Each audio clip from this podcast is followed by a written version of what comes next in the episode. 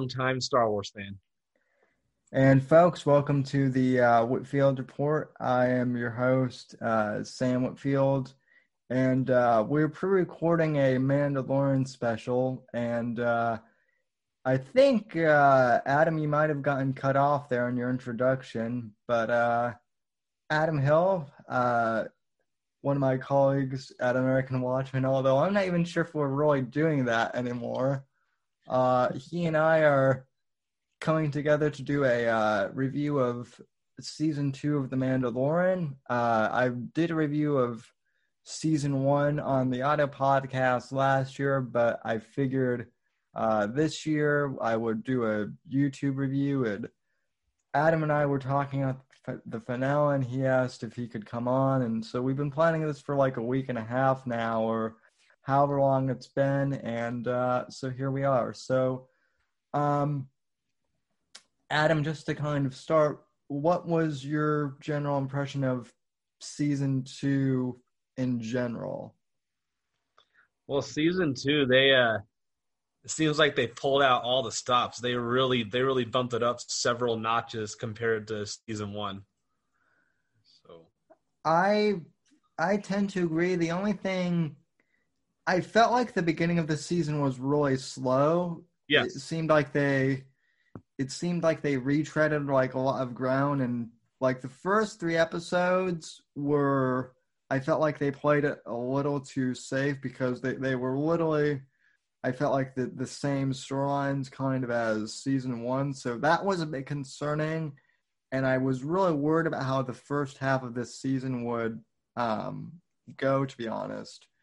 Um, but I think around like um, episode four or five, whenever whenever they introduced uh, Bo Katan and the other uh, and the other Mandalorians, I feel like that's when the show, when season two finally just started started to kind of take off. In yeah. my view, I, I would de- I would definitely agree there. Yeah, that the episode where we finally get to see the other Mandalorians, we get to see Bo Katan, and we got to see her two her two cohorts there, and that was a uh, that was a little refreshing because I remember seeing them in the the Clone Wars series and all that stuff. So yeah, which which I actually believe or not, I I missed I missed the entirety of Clone Wars and Rebels when the, when it was on TV. So since I've had my Disney Plus account, I've gone back and um, I've watched most of um, Rebels since it's only well, let me put it this way: I, am I'm, I'm on. I'm I've finished the most of Clone Wars, but I've recently started watching uh, Rebels. So I'm kind of watching the whole thing out of, you know, out of order, kind of I guess machete order, as Star Wars fans like to call it. But um, I mean, I I don't know. I I feel like you know now I'm picking up on like who all these characters are. Um, you know, in regards to like Bo Katan, and I, I knew who Ahsoka was, um, because oh, yeah. obviously she became pretty popular. But you know, even so, I kind of like how they are starting to kind of weave the new um, EU together, um, kind of, you know, yeah. weaving yeah. all these different shows and books together and whatnot. I noticed they've been a, they're picking little things out of Legends material and uh, bringing it in the canon. Yeah. Now, um, just kind of in general, because I know that both you and I grew up in the now Legends era. So, what were your initial concerns, if any, in regards to um, how Star Wars was going to treat that when you heard that Disney was buying Lucasfilm because I'm I'm curious to know if your concerns were the same as mine and what and whatnot. Well, I mean, I, I remember when that happened, and you know, I remember when, when when Disney took over and they announced that pretty much all expanded universe materials officially no longer canon. They basically scrapped everything. But then, you know, the reason I think they did that is because they wanted to start from a clean slate. So then they could start bringing in stuff from Legends and incorporating it into the new canon. Yeah, I mean that makes that makes sense. That that was, I mean, I I knew that they were going to do that. My concern is that they were going to was that they were going to butcher it, which they kind of. I mean, I I, I think you know my opinion on the sequel trilogy by now. I, I'm I don't hate it as much as some people do, but I definitely feel like there were some things that they just didn't need to do. Um, oh yeah, and that will kind of tie into the end of the Mandalorian um, later. But um, I mean, I, I feel like I feel like season one of the Mandalorian was really strong all the way through, and then season two kind of it it started weak but kind of grew over the the season which was good. And um i think the biggest i think one of the biggest surprises for me was that they were able to uh, transition Ahsoka from animation to live action pretty well. Oh, very well. Yeah. I mean, I, I was I was kind of surprised how well they were able to do. I thought it was I thought they were going to butcher something, but they um, didn't obviously.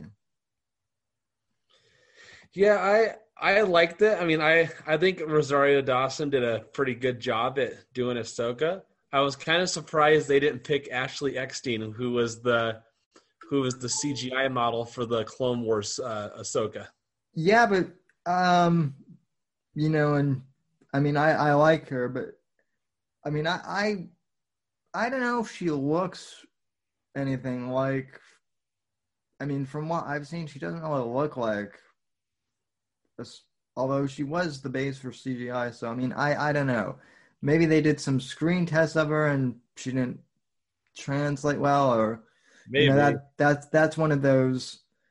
That's one of those things that, you know, I don't know, but she um you know, she she is cute, so I will say that. But um, and then I guess uh, you know the the big thing that everyone is talking about now with the Mandalorian is the, the season finale, which you and oh, I both rewatched. Um, one of the things that I was I was also uh, pleasantly surprised by was how they handled the re- handled the return of uh, Boba Fett because they had kind of been uh, dropping little hints that he was going to return, and um, I wasn't really sh- I wasn't really sure how they were going to do it, and the way in which they brought him back was better than what I expected that they, they were going to do. Um, oh yeah, and I love how they. Uh, I love how they actually got the same guy that played Jango Fett to play to play Boba Fett in the series. It was kind of cool to see him to see him back in live action as Boba. Yeah, and I mean, I that was kind of surprising me because I I look I had to look up the guy, and I mean he's, I mean he he I'm not saying this to be critical, but you know, I mean, his age, he, he, I mean, he still he still looks good, but I mean, he he's changed since like 2002 or whenever you know Attack of the Clones came out. Yeah, but, I mean, he he did he did a good job. He kind of looks like uh, I saw some people on Twitter saying he looks like Australian Joe Rogan. Now. Oh my gosh.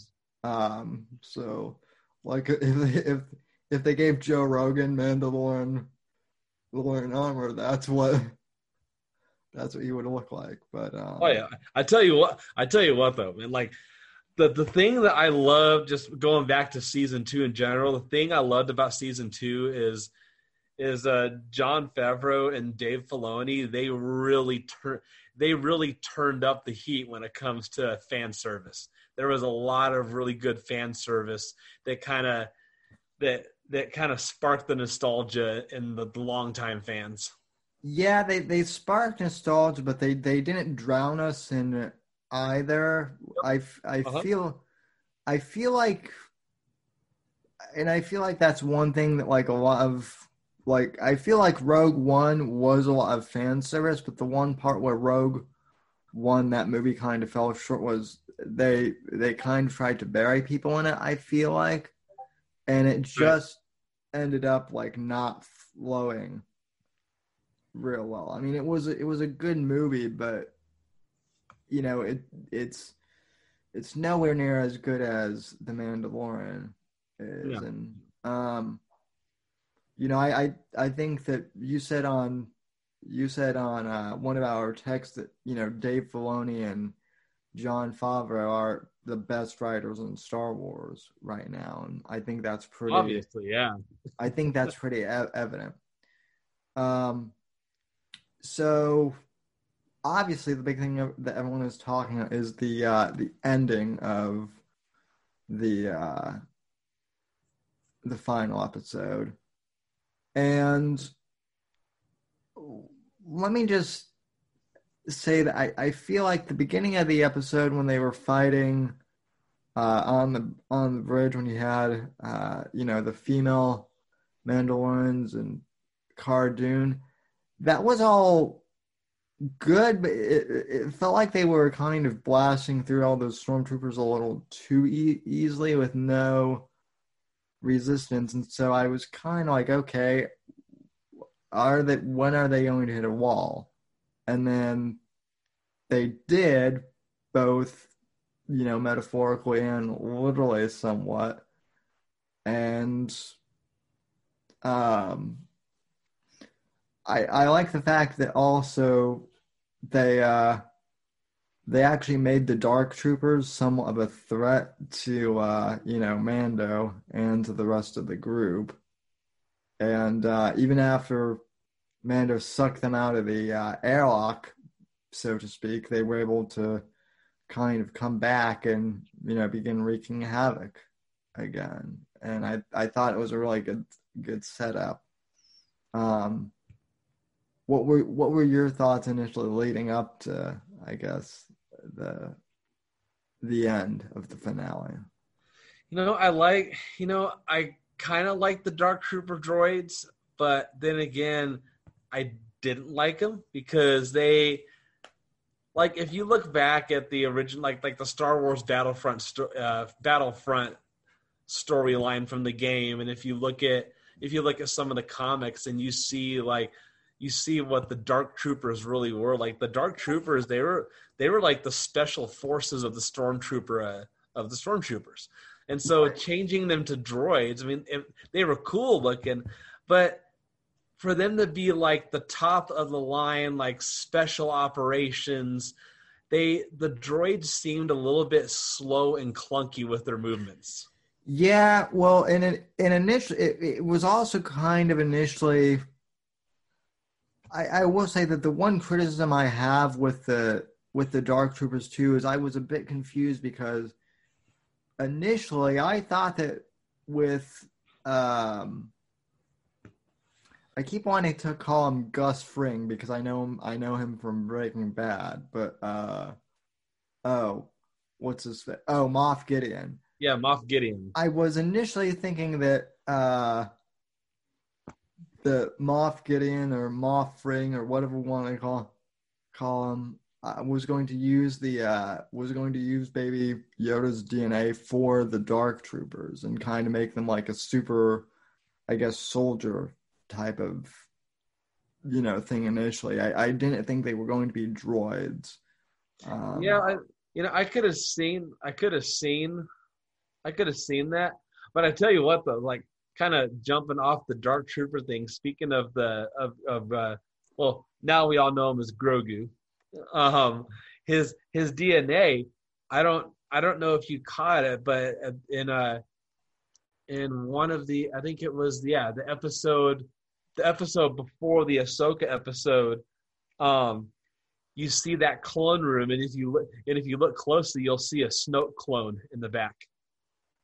Yeah, I I did see that, and I, I did want to talk to to you about that. Um, you know, after we kind of get through the um, the other thought I I thought with them making the the Dark Trooper Troopers droids though, that has to kind of do with Disney. I I'm kind of thinking because, uh, well, let's just jump to the what everyone's talking with, uh, you know, the mysterious Jedi appearing at the end and saving everyone's ass. Um, I mean, from the get go, as soon as I saw the X Wing, there was no question in my mind as to who it was.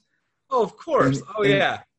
That, that, that's what kind of that, that's what kind of amuse amused me is there there are people online who were like, I had no idea who who it was until I saw that green lightsaber. I thought maybe it could have been Ezra or it could have been uh you know, could have been uh, Ahsoka, and I'm like, neither of those characters have ever piloted an X-wing, right? To my knowledge. Well, I mean, you got uh, that, and I, I love, you know, like for us, for us, like longtime fans who like who knew that who knew who that was as soon as the X-wing flew by. You're like, oh yeah, I, I know who's in that. But then of course, I love Cara Dune's reaction. She's like, she goes, only one X-wing? Yay, we're saved. and, I, and I'm like, and I'm like, no, but it's it's the it's the X-wing. So red five, man, red five. And um, this is another thing that's interesting too. Is from what I've heard from reading uh, Gina Carano's Twitter and everyone else, I I guess they had no idea that uh, Luke was the actual Jedi until the day of shooting, I guess. Like. They they kept everything under wraps even from the cast. Um which I thought was pretty cool. Um now in terms of Luke himself, um I mean what what did you just that whole sequence? I I watched that at least like five, I don't know, six times. Um, to me, that was actually better than. Uh, that was basically the Jedi equivalent of the of the uh, Darth Vader hallway scene in Rogue One. I, I think.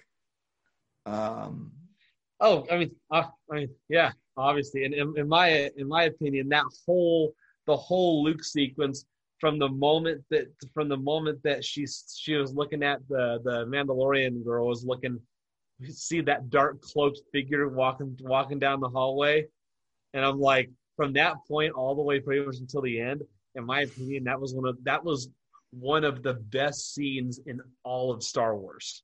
Yeah, and I I like the fact too that uh Gideon goes from you know being like a being like really menacing and diabolical to basically pissing his pants because I mean at and someone brought this up one of my other friends brought this up he made a good point that this takes place only 6 years after the after return of the jedi so i i guess from the empire's perspective Luke Skywalker killed both the Emperor and Darth Vader because you know no one knows what actually happened on the Death Star.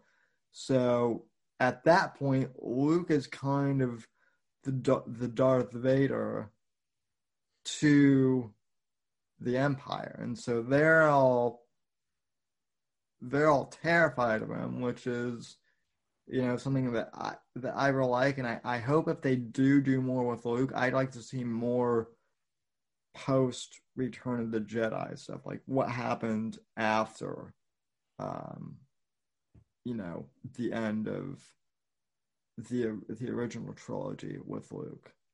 Oh, of course, and, and like I tell you what that that that scene, like one of my favorite parts of that whole scene is you know as the as the as the droid uh, dark troopers were punching down the door you you look over at Moff Gideon he's got this really prideful arrogant smile on his face because he because in his mind he knows what's about to happen and then as soon as that Mandalorian girl goes a, a Jedi you just see his eyes get really wide and he starts breathing fast and he's like, "Oh crap."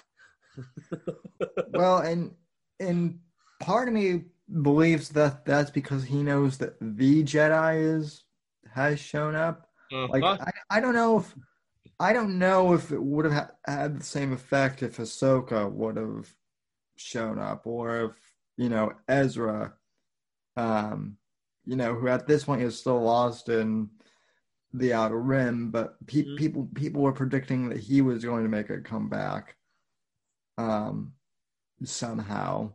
Um, but I mean, I I think I think the fact that the, the, the that the Dark Troopers paused that that was that was the one weird thing because since they're droids, how did they know that it was Luke? Gideon, I, I don't. Well, I don't think they knew it was Luke. Um, I, I actually watched the YouTube video on that. They're like, why did the droid troopers just stop? Because the droid troopers were programmed to respond to the biggest threat. And before they stopped punching, it was the people on the bridge. And then the dark troopers in the hangar bay, they saw that X Wing come in, and suddenly the X Wing became the primary threat. So they stopped. And then the dark trooper droids, I'm sure they were able to send signals to each other. So they probably sent signals to all the other droids saying, We have a new threat. And that's when they stopped. Yeah. Um, and part of me thinks that with it being Disney, they probably made the Dark Troopers droids because I mean I think it would have been cool if they would have like actually had actual like human Dark Troopers.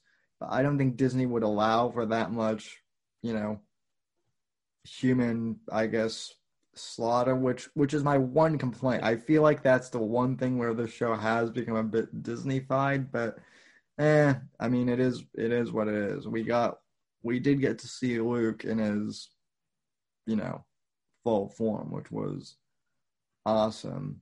The only thing oh, yeah. that's the only thing that's a little disappointing to me is that that Luke still becomes bitch Luke from uh from the last Jedi which um you know I, am not I'm not sure how I feel about that still. I'd like to see them at least explore like how he fell from grace a bit more. Well then like even like I'm sure you saw so all this time, you know, Luke like they had it they had it that Kylo Ren was the one that was destroying the temple and killing all the students, but in the latest the comic, uh, one of the comics, Rise of the Rise of Kylo Ren, which is which is canon, it was actually revealed that it was not Kylo Ren that killed all the Jedi students. It was actually Palpatine back behind the scenes that did it all. Mm. That I mean that that's an, an interesting. That that's that's the one thing too that I that I feel like I feel like the Last Jedi and Rise of Skywalker did kind of muck up is. I personally feel like they're relying a bit too much on Palpatine being the big being the uh, big bad. I would have, I would have liked to see them bring back uh, like the Sith Emperor from the EU, and maybe have him be the big bad, or um, you know maybe make Snoke that big bad initially before they they killed well, him off. That was kind of my hope. Well, Snoke, you see that that's one thing that disappointed me is they they completely they trash Snoke in the Last Jedi. Like the Snoke from Last Jedi and the Snoke from The Force Awakens were two completely different characters. Like the the Snoke from The Force Awakens was much more menacing, much more villainous. He even looked different. His whole his whole head and facial structure looked different than than the weird old guy with scars and, and puffy eyebrows that they gave us in the last Jedi. Well, we, we can we can thank Rian we can we can thank Rian Johnson for that. Because I I agree, and, and here's the thing: when it comes to Snoke, I think J.J. Abrams did it right.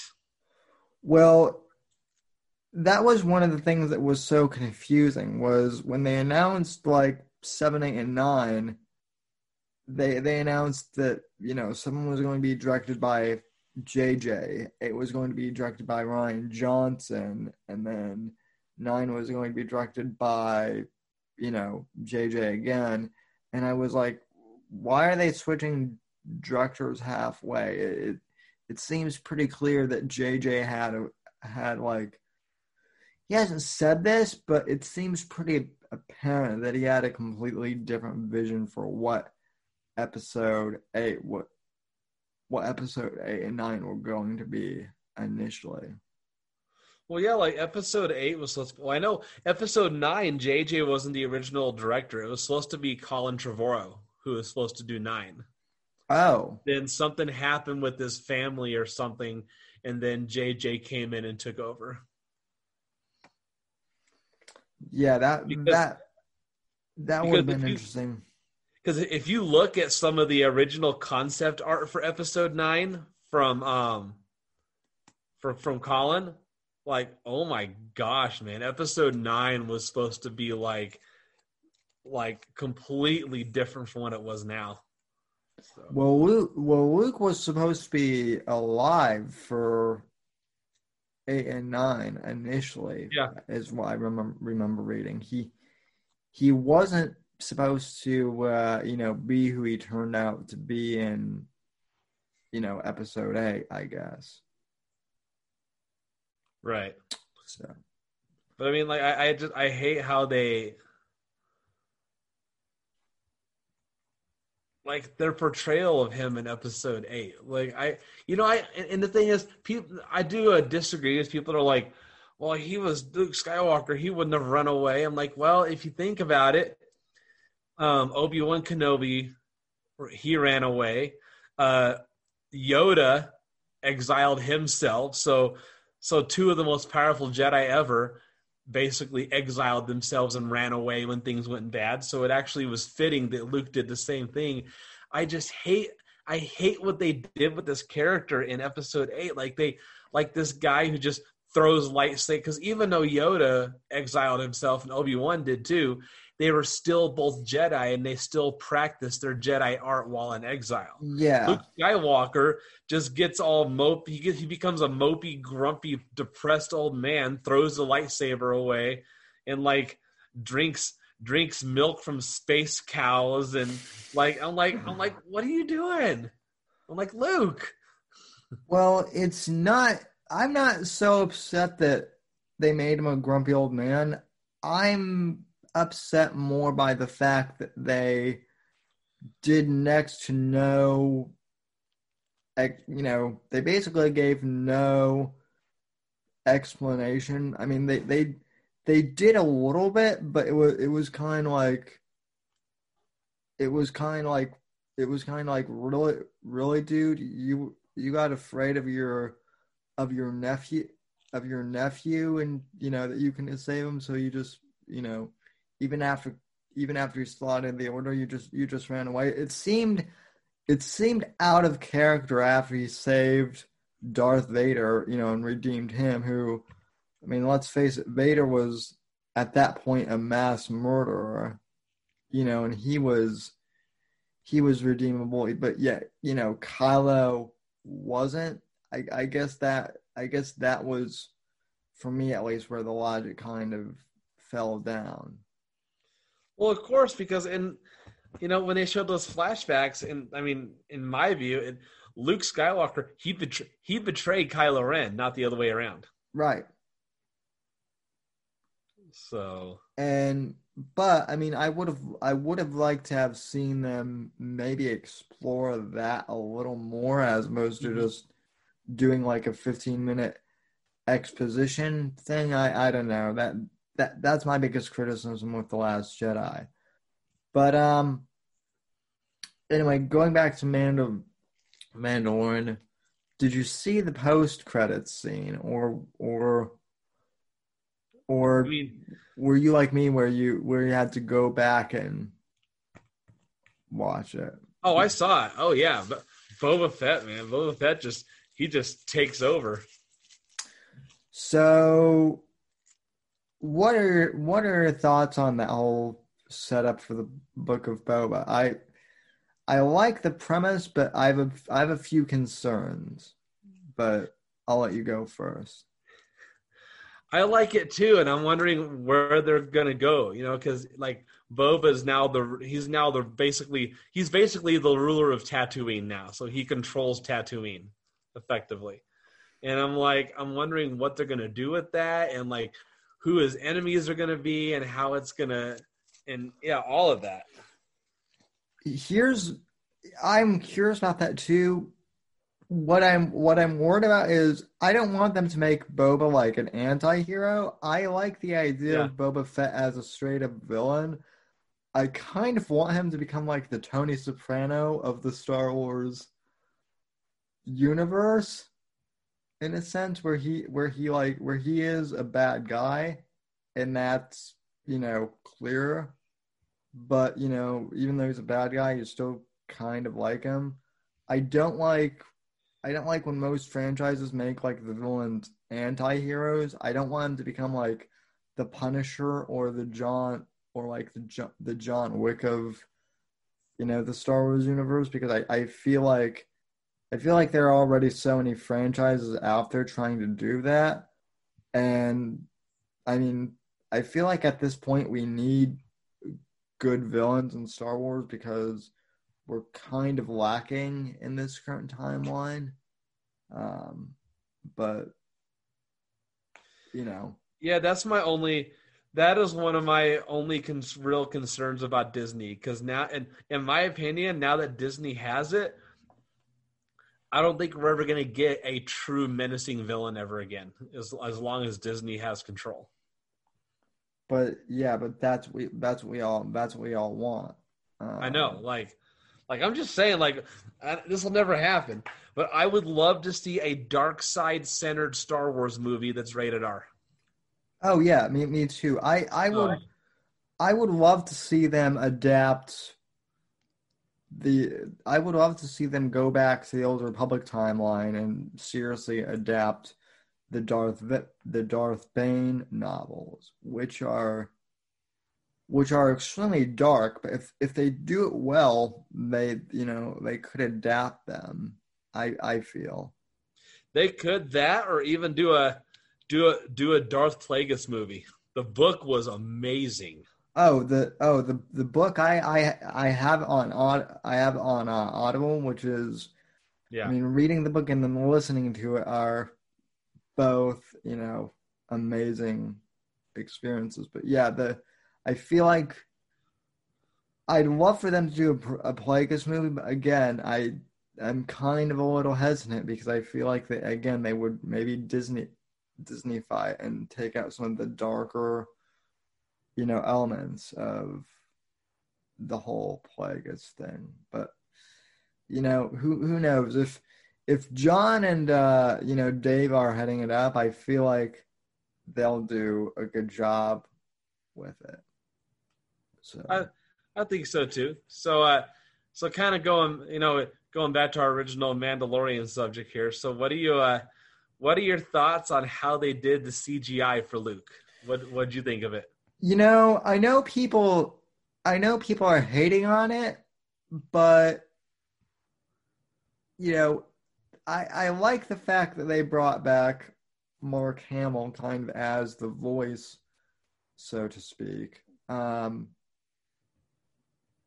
the fact that they de- de-aged his voice and his face that that that didn't that didn't bother me at all. Obviously, that obviously I feel like that kind of had to happen. The only thing, uh, the only thing that was kind of, you know, I, I the only thing that kind of went through my mind was, well, how much did that cost? You know, for them to do. I I was just kind of curious about that, but. I mean, I thought the special effects, I mean, yeah, it was pretty clear, but it wasn't as jarring as like when they did they actually made it look realistic whereas like Rogue One with uh you know them trying to CG Peter Cushing and then trying to CG Carrie Fisher those are both kind of disturbing to be honest, because they looked it looked like PS3, you know, like or like Okay. video game graphics. I movie. liked Leia. I liked CGI Leia, but yes, C- CGI Tarkin that just didn't it, it didn't sit well.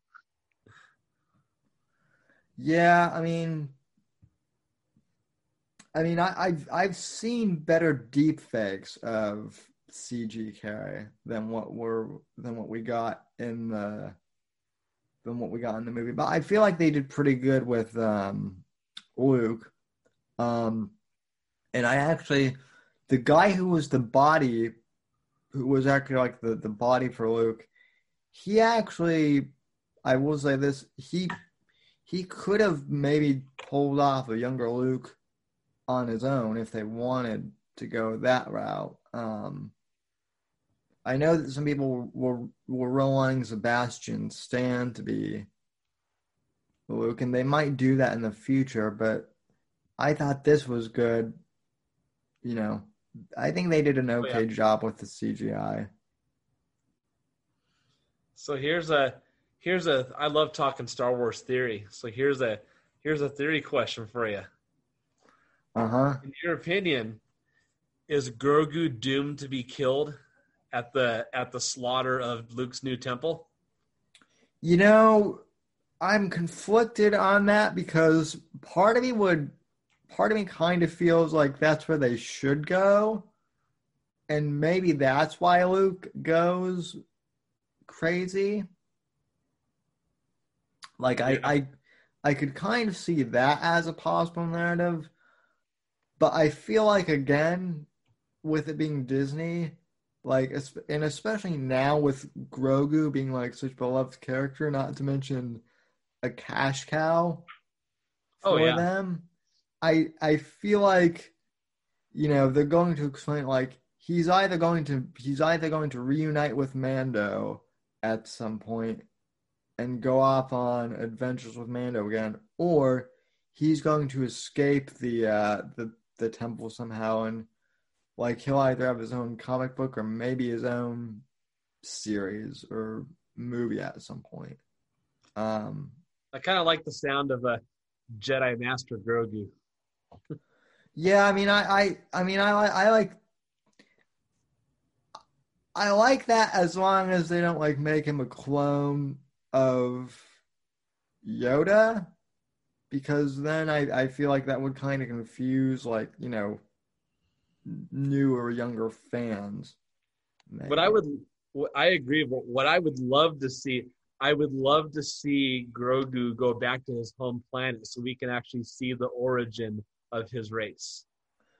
Yeah, but I mean, I, I, I feel like we're not going to get that until after George Lucas passes away because George Lucas has said that like he has he has intentionally kept Yoda's species, you know, like mysterious. Now, you know, do I believe that? Eh, maybe George was just maybe he was maybe he was being lazy when because like he claims that he also wrote the uh the prequel trilogy before the sequels but everyone else has said that that wasn't the case so Yeah. i don't know I, I i feel like i feel like george just never you know he never gave yoda a species name and then just you know made that struck later but I mean, I, I kind of agree with you. I feel like at some point we do need like a Yoda species reveal. Like, I don't even care if we don't get a name for them. I would just love to see like other Yodas um, out there, especially since we know they're so force sensitive. So, Oh, of course. I mean, I mean, there we've so we've seen three of the species now so far. So yeah, although technically I don't think Yaddle is canon anymore. And I know and I know that like for the 18 and under listeners of this podcast, they're probably going to be going, Who the fuck is Yaddle? So go back and watch uh go back Yeah. and watch episode one uh kiddos. So, um, let me let me ask you this real quick regarding Yoda. Uh, puppet Yoda or CG Yoda? Which one do you like better? CG. Really? Yep. I I I, I like I like Puppet Yoda myself.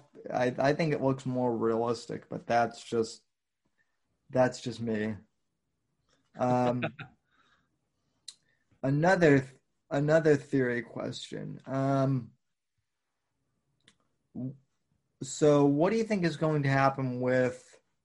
Um, I've heard I've heard a crazy theory that like Mando that Mando is actually going to become like a Jedi, um, and that like it's his of how he becomes a Jedi. Um, I'm not I'm not sure if I like that premise. I kind of like the idea of him being like just a guy in you know the Star Wars universe, like being surrounded by Jedi and Sith. But what are your thoughts on that?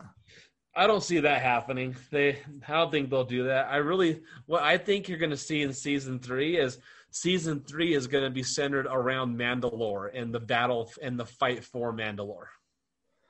Uh, so kind of, so kind of like uh, Star Wars meets Game of Thrones, I guess. Kind with, kind of like that, yeah. With hopefully less shitty of an ending. So yeah, and, and less gratuitous stuff. Okay, oh come on, that was that was the best part of that was the only good part of uh, Game of Thrones. Speaking speaking of, what do you think of uh, Pedro Pascal as uh, Mando? I like him as Mando. Have I? I can't. I I I love him as Mando, but to be honest, as someone who watched Narcos, to me he's he'll always be the the DEA guy, the DEA guy that happens to uh you know be wearing a a man a Mando uh, armor. So, well, he also plays the he also plays one of the main villains in the new Wonder Woman movie. Oh yeah, oh yeah. Uh, did you um did you Maxwell see that? Lord. Did did you did you see Wonder Wonder Woman yet? No.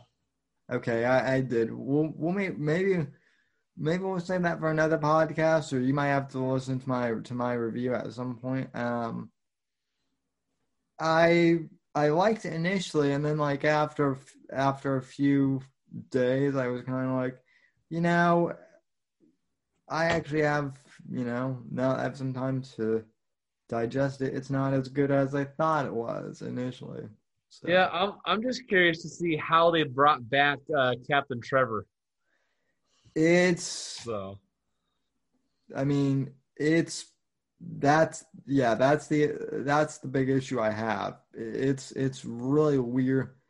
It's really weird and kind of convoluted the way. I won't spoil anything, but it's Good. like it's one of the weirdest.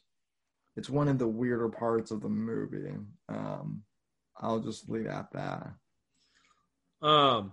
Oh, so are you familiar with the with the Jedi Fallen Order video game?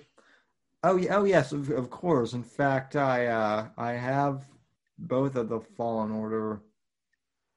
Uh, oh wait, no, I don't. I don't have Fallen. I don't have Fallen Order. I am familiar with Fallen Order, but I have the Jedi Outcast games on my computer. Well, well, which... Jedi Fallen Order is a yeah. He follows a, a Jedi named Cal Kestis, who is uh, yeah, yeah. I've so, I've I've played Fallen Order. Okay, so now that you know that, so in your opinion, who do you think is most likely to make an appearance in Mando season three? Cal Kestis, Ezra Bridger, or Mace Windu? There was never any canon. It was never officially declared canon that he died. Well, let me let me. I, I think I think we're either go. I don't think we're gonna get Ezra and the Mandalorian, at least not yet. And I don't think we're going to get Kyle Katarn at least yet because LucasArts has kind of said that they want to keep the most of the video game characters kind of in their own like video game universe right now. So I'm thinking it probably will be like Mace Win Windu at, at one point, or as I, I or as I like to call him, Jedi Master Mother you Sam Jackson's favorite word. yes.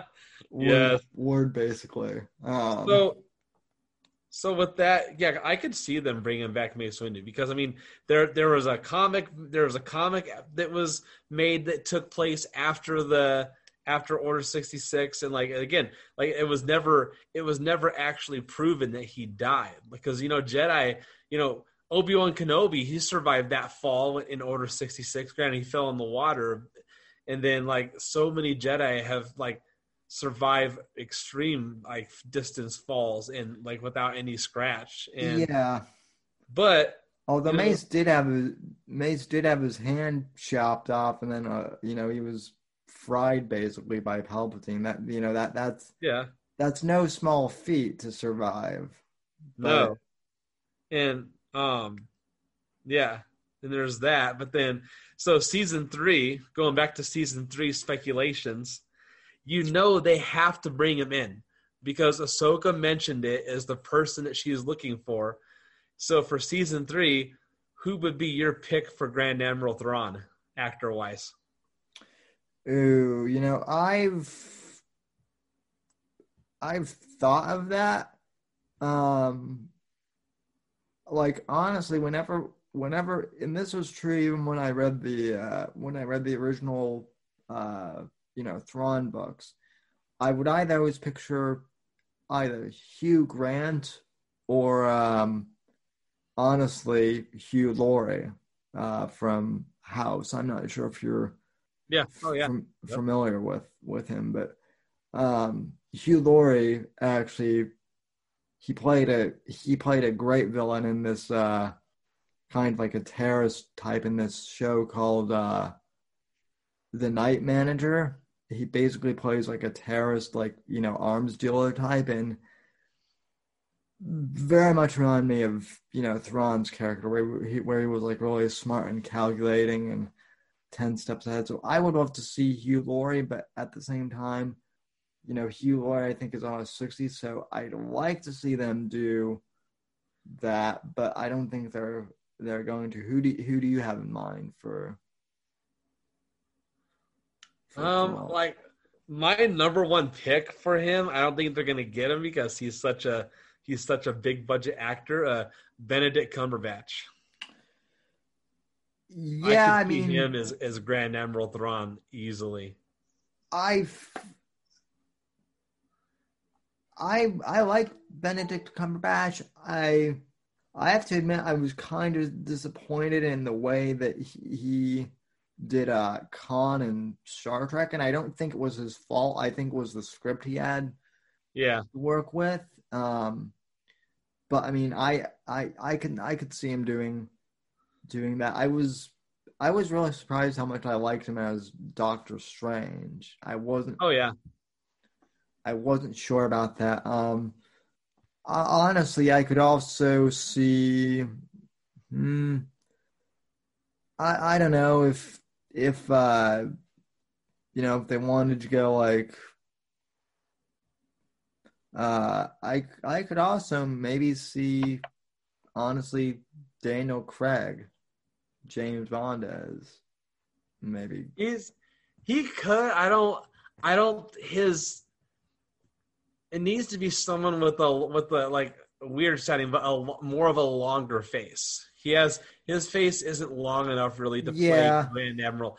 Like another person I could see doing it would be uh Tom Hiddleston, Loki.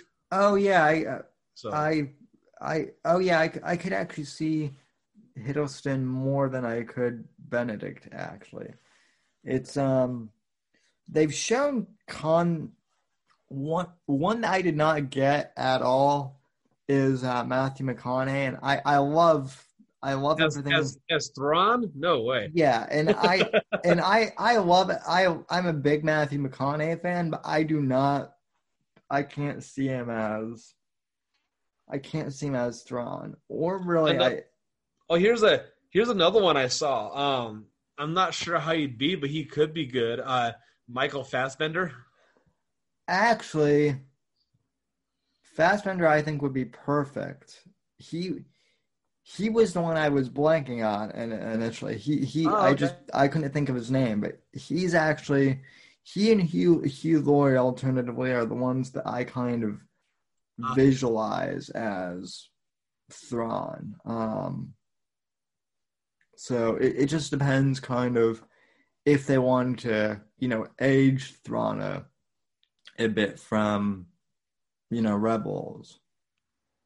Oh, of course, so. yeah. Um, who do you see as like a live action Ezra? Perhaps. Oh, Ezra Bridger. That's a great question. I, I, I feel like they could do a lot with him because when we see him, he's still a teenager, and if yep. he's and if he's been out, you know, in in the outer rim for all this time, it seems like he would be an adult by now, you know. Mm-hmm. So it gives it could give Lucas a lot of leeway creatively. Um, great. I can't really think. I can't think of any actors around his age that would be a good fit. Honestly, I could see maybe Tom Holland. Um, if they maybe, I mean, if they gave him like if they gave him like a more realistic like because I know that like in the animated series they they gave him like spiky hair and they kind but that's that's animation so like realistically I could kind of see them maybe giving like a more straight laced you know or something or um someone actually mentioned funny enough that uh Hayden Christensen maybe but obviously Hayden Christensen is Anakin so yeah that wouldn't I mean, I, I if Hayden weren't playing Anakin, I could see it, but he is, so that's out. Maybe that maybe they'll cast like an unknown. Yeah, uh, some new unknown actor for him. Yeah, as Ezra. So, but yeah, I'm, like season three, I'm really looking forward to see because you know, and you know, season three is good. I think it's going to be centered mainly around Mandalore. And oh, speaking of Mandalore, let let's let's unpack this here. So, all we know about the lore of the dark saber is that that whole thing that Moff Gideon and Bo Katan said that the sword had to be won in combat. That is like there's nowhere else except the the Mandalorian show where that is made known because yeah because in in the Clone Wars it was given it was passed on to somebody else without yeah, which I actually I actually had to like I actually rewatched Clone Wars to double check and because again again like I've been watching Clone Wars and Rebels. Like I'm not caught up on the like so like I've kind of been skipping around you know episodes and seasons.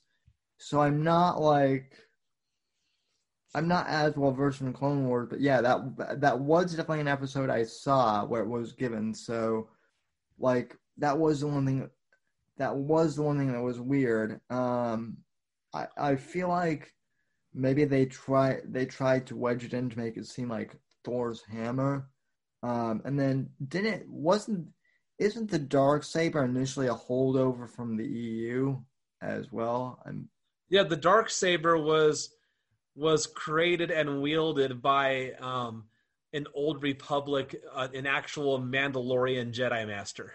Yeah, that that's so. So here's my question. Um, probably one of my all, one of my all time favorite characters in Star Wars has to be Revan, both as Darth Revan and Revan the Enlightened. Um, oh yeah, um, yeah. And I and I could see maybe not them introducing Revan as like a character, but I could see them introducing like the concept of Revan and bringing back into canon in season three of. Well, they did. Um, they did in the Last Jedi. Oh yeah, oh yeah, that's right. They they did. Um, that uh that that um it was said that the the broken the broken kyber the broken red kyber crystal that Luke Skywalker had in his in his hut was a uh it, it belonged to an old republic Jedi crusader. And in all the stories the only person that is that was called the Jedi crusader was Darth was Revan. So do you think they'll do you think they'll bring him do you think they'll bring his I guess lore into the man into Mandalorian season three? Because if it's on Mandal if it's on Mandalore, I can't see them not bringing up the Jedi wars of. Well, of course, because you know, because back in yeah, back in the days of like Mandalore the Great, you know, like like back in those early Mandalorian days, yeah, the Mandalorians and the Jedi were like they were they were eternal enemies. And to me, if they ever do like do a do like an old Republic timeline, which I'm hoping they do, I'm curious to see who who do you see as uh Revan because to me Easy. there's easy Keanu Reeves. I, I was gonna say that there, there, there there's only there's there there's only one choice and it's Keanu. So and of course, you know the the um I'll have to say this: the the whole social justice crowd wants them once if Revan was reintroduced, they'd want to make Revan a female. Well, I mean, yeah, obvi- well, okay, so that is that is one thing I want to talk to you about. As like to talk about social justice warriors. Um, what did you think of the whole Mandalorian boob armor controver- controversy? It, in my opinion, it is a big nothing burger. They don't. Yeah. They're not. They're not doing that armor to accentuate the. They're, they're, to accentuate that feature. They're they're they're giving that shape to the armor because men and unlike what some people think, men and women are different. You can't just put a, a hard, flat-chested armor piece on on a woman because, like, literally, it's gonna, dude, it's gonna be painful for her. Well, also, I So- don't know. I don't know if you've like been to any museum exhibits with armor. I I have, but like back in like medieval times, there was literal, you know, female armor Of course, that, had, you know, anatomically correct, you know. I mean, to me, I almost wonder if that was like a if that was a publicity. It's not honest, just because the outrage was like was like really you guys are. I thought I thought you guys were supposed to be like pro boobs and uh, and everything. Why why are why are you guys screaming about this? Like out of everything, Oh, yeah. this was the this was the least. Um, and you uh, know. you know, speak speaking of you know the whole Mandal- the Mandalorians, my question is in the season finale, where was the third Mandalorian, the guy? Where's he at? someone um I don't know if you know who the YouTuber the critical drinker is, but he's one of my favorite uh YouTubers now for film reviews. He actually asked that same question like I they just they I, for some reason they wrote him off and I don't know why. Um I like this character. I mean, did he even did he even really have a character? I don't really see. I don't. I don't feel like they even like. I liked his character too, but I I feel like they didn't even give us a chance to really get to know his character at all. Not really, but I'm like, I wish I would have seen more of him. Maybe, I mean, there were rumors. The rumor I heard is that there was a story behind it that he was that he was actually back on Mandalore. That that would be that would be interesting. Um, so in terms of spin-offs, what do you think of like an, an Ahsoka spin-off in general? I'm excited about it because I would, you know, the thing that I would love to see the most out of out of that whole spinoff is I want to see some interaction between her and Luke.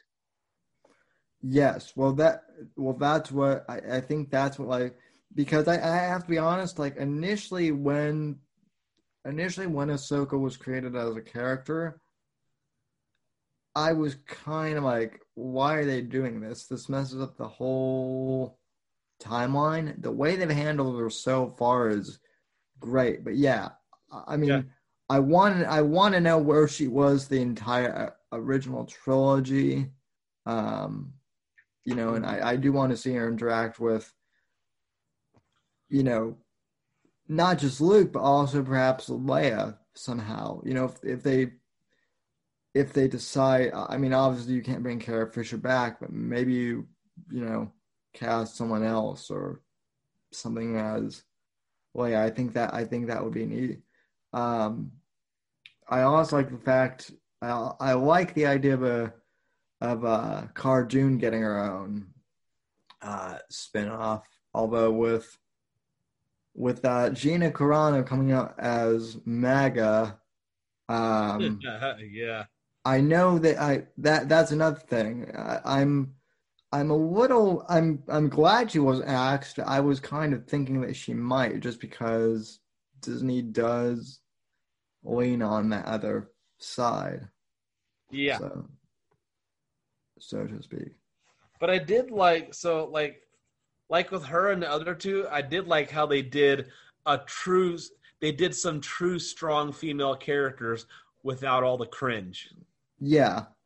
Well, and well, and she is she is good at that in general too, as like a as like an actress. I've Well, her and her and also a Ming Na Wen, like she's really good with that too.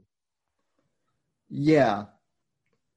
Well, and And then of course I loved I, I don't I forgot what the other girl's name is. It was with Bo Katan, but I love the uh, actress they picked to play Bo Katan. Like, okay, okay, Kate Sa- Kate Sackhoff. Yeah, Yeah. that's uh, that I, I I never saw Star Stargate, but supposedly that's Captain Starbuck or one or whatnot from uh, from uh, Huh. Battlestar Galactica. Okay. So, yeah, um, I I actually at first I didn't recognize her because usually she has blonde hair, and so the red kind of the red threw me initially, and then I was like, oh yeah, that that is Katee Sackhoff. So, Yeah. Um. Oh, here's here's another Mandalorian question for you. mhm. There's only one right answer. no. In your opinion, what was the best opening scene in both seasons? If you combine both seasons together, out of all the Mandalorian, what was your favorite opening scene? Ooh, probably this. I know this was a weak episode, but to me, the best opening scene of the series was when Mando goes into that into like that that seedy uh like cage match thing in season two.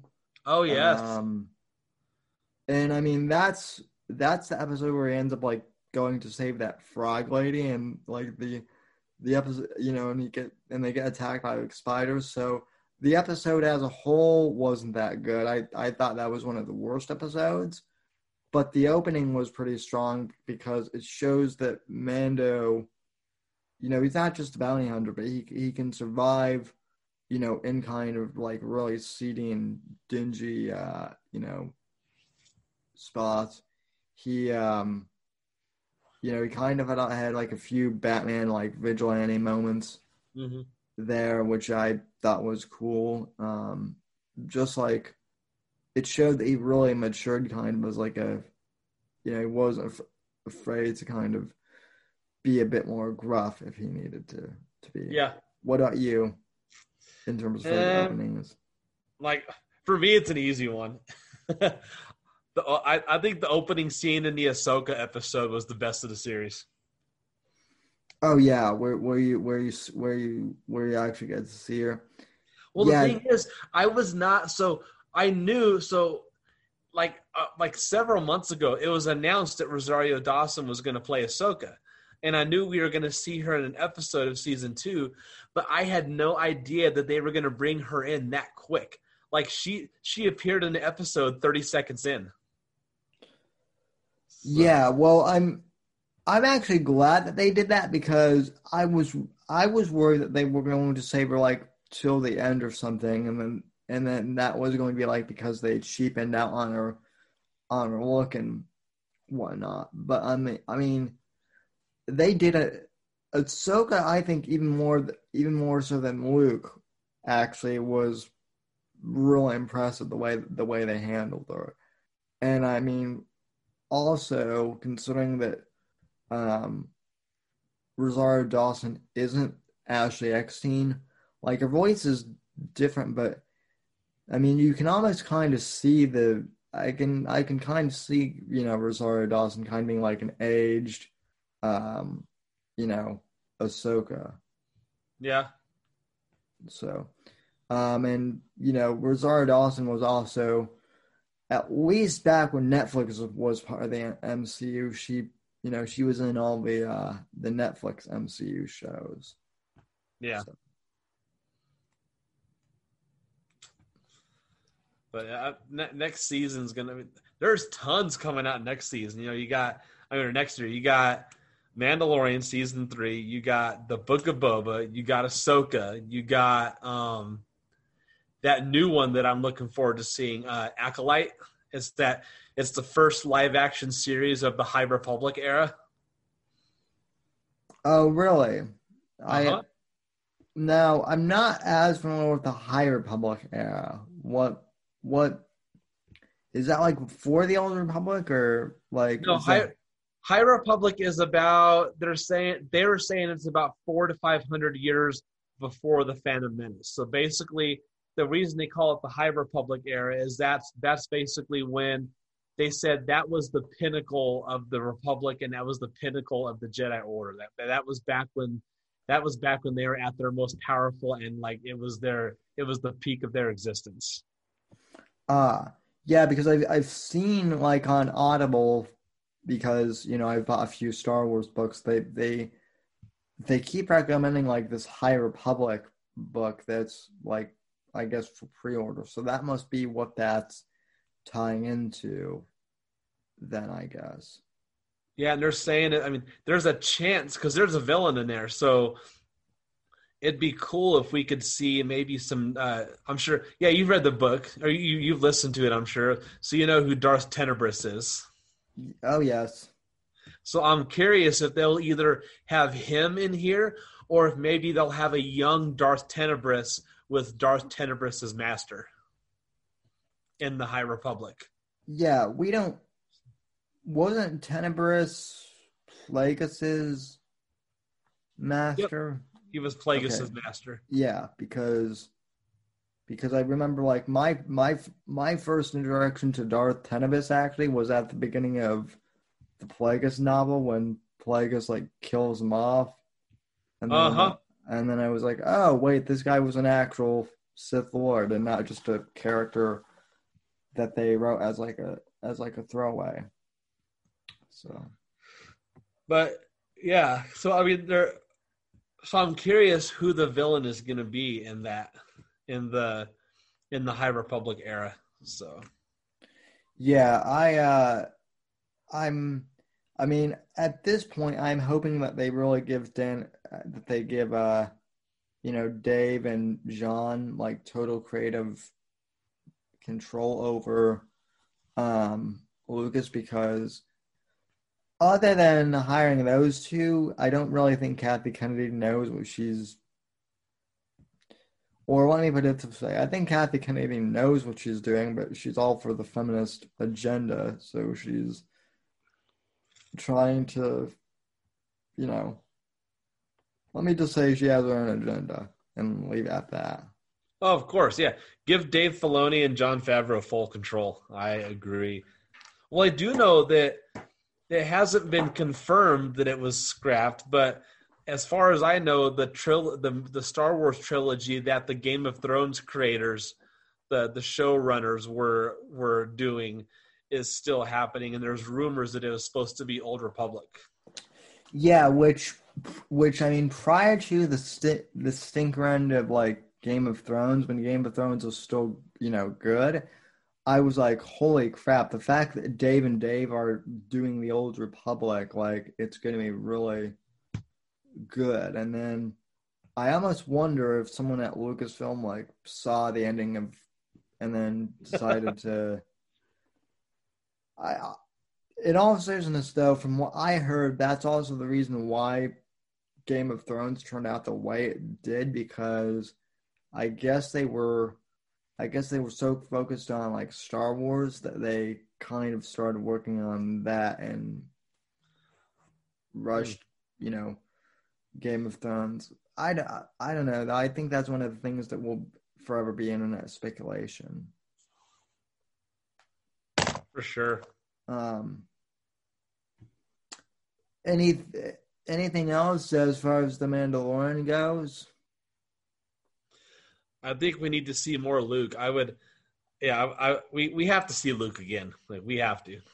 So in regards to that, like long term, so here, so here's an interesting question: Would you would you rather they give Luke like his own series or give Luke like you know um, another movie or something, or would you rather that Luke just or or or would you rather that Luke just like make cameos, kind of like, uh, I don't know, kind of like how Stan Lee does, or like. I would love, I would love. So cameos are cool. It'd be cool to still see cameos, but I would love to see, I would love to see a Luke Skywalker series that takes place in between Return of the Jedi and Force Awakens. Like I want to see I want to see the events. I want to see I want to see a young Ben Solo. Yeah.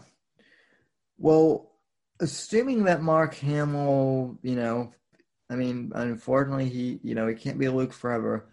Who do you see pot- potentially as being recast for um I like Sebastian. I like him. I I like Sebastian too. I'm not sure if Sebastian has the voice of Luke. That that's my only thing. He definitely has has the look, and I mean, depending on how Falcon and Winter Soldier does, he might not have time to do both. Yeah. But but I I definitely like him um, the most. I, I I would like.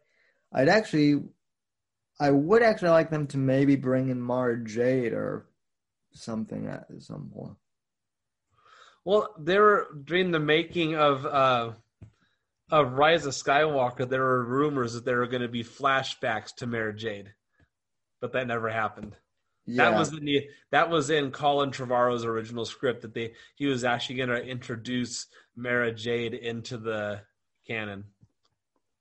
That that would have that would have been that would have been cool to yeah see her. Um, but yeah, I mean, I'm certainly hoping that if we do get Luke, it'll be, um, it will in fact be Sebastian. And, um, I mean, I, I feel like a lot of problems with episode eight in terms of Luke characters, as long as they explain his downfall and show the progression, I have no problem with them, you know, doing what they did with Luke. They just need to explain. Agreed. Like I would like, I would like to see a fill in the gap. Like I would to see, I want to see that whole event, and I would, I want to see him actually retreat to that planet and see like the emotional and mental turmoil that he went through with that, and how he became who he was. Which is why, as much as I love the character, that's an, that's one of the reasons why I think that Grogu needs to be killed off. I no. feel no. I, I, I feel like I, I I feel like that. I mean, I I, I love I love Grogu, but story wise, I feel like that's like a reasonable. Um, I mean, what do you think that? What do you think they're gonna? What do you think they're gonna do with Grogu? Long well, I know they they did say that um that uh the Mandalorian is about twenty years prior is like 20 years prior to episode 7 right Um. So. So then, do you think he'll go back with Amanda, or at some point, or? I think what I think happens is I honestly think, um, I think R two D two saves Grogu. So because I mean, in episode six, he's fifty years old, and yet he's still like an infant, basically. Basically, well, I mean, their their species ages slower because I mean, Yoda Yoda lived to be nine hundred, so yeah, so yeah, um, yeah, yeah. Grogu, at, Grogu at this point is, I mean, I feel like they've they've actually done pretty good, you know, for just using a puppet that basically makes like cute baby no- noises and oh, of course. But it'll be interesting to see how they develop him like as a character. I want to see him talk. Well, and that that's the other question. Will, will he talk backwards or forwards? Do you think? um. Oh, so this is kind of a little a, a little a throwback to uh, episode two. Did you know that there was one line that Yoda spoke naturally? Oh, I I seem to remember that, but I can't remember remember which one. His his line was, and he said it normally, completely normally. He said, "Concentrate all your firepower on the nearest starship." Oh yeah. I'm like, wait, you talk normal. do you do you think it was that on purpose, or did Frank Oz forget his, you know, forget to speak it backwards? Like, because he could have said, "On the nearest starship, concentrate your firepower." Yeah, no, he said he said a complete full sentence. I was like, "All right, Yoda." well, and that that was that that is one thing too. Is in the in the old Republic video games, uh, the the Yoda species character speaks forwards. I I huh. seem to, to remember. So yeah, speaks that, forward. He does. that that that could be that could be very that could be very interesting. Yeah. So, all right. Well, um, is any final thoughts or anything else you want to cover in regards to Star Wars or, or The Mandalorian? I mean, there there's a lot more that we could unpack, but I, I know that you have time can you you yeah. have some time constraints and I have time constraints. Um, yeah, nothing else for me today. All I all I will say is, um, in regards to this, is um, I was kind of disappointed with Disney Plus Plus initially because there wasn't a lot of content that came out like last year when it launched, other than The Mandalorian and other than like maybe a few like Marvel animated things. But I feel like I feel like in 2021 they're definitely upping their content, which will be good. Oh yeah. So um so that's good. So that's good. Um where can people uh find you on social media if they want to communicate with you or uh chat Star Wars, or, or are you, or are you on the DL from social media right now? I'm I'm kind of on the I'm on the download from social media at the moment. So, all right, so the, so they'll just have to communicate with with me to kind of get to you, I, I guess. Exactly. So, all right, Adam. Well, thanks for well, thanks for coming on. So, yeah, it was awesome. And uh, folks, thanks for listening to this and or watching this on uh, YouTube. And if you are on uh, YouTube, for those that are, that are interested, please, uh, you know, leave in the co- comments and let us know what you thought of, uh, you know, Mandalorian season two. And, uh, you know, for those listening on the podcast, uh, you know, please leave a five star rating and, and, review and all that jazz on uh, Apple Podcasts or Spotify or wherever else you get your podcasts. And um, I'll be back on Thursday, hopefully, to be uh, talking about the, the pork, uh, you know, stimulus package. We'll, we'll, be covering politics again, but uh, this was a little fun, uh, you know, intermission from politics, and uh, you know, then it'll be New Year. So, yeah, thanks for listening, folks, and uh, from all of your NGC studios, have a good night. God bless. God save this free nation. God, freedom, I can see in that order. And uh, thanks for listening. Uh,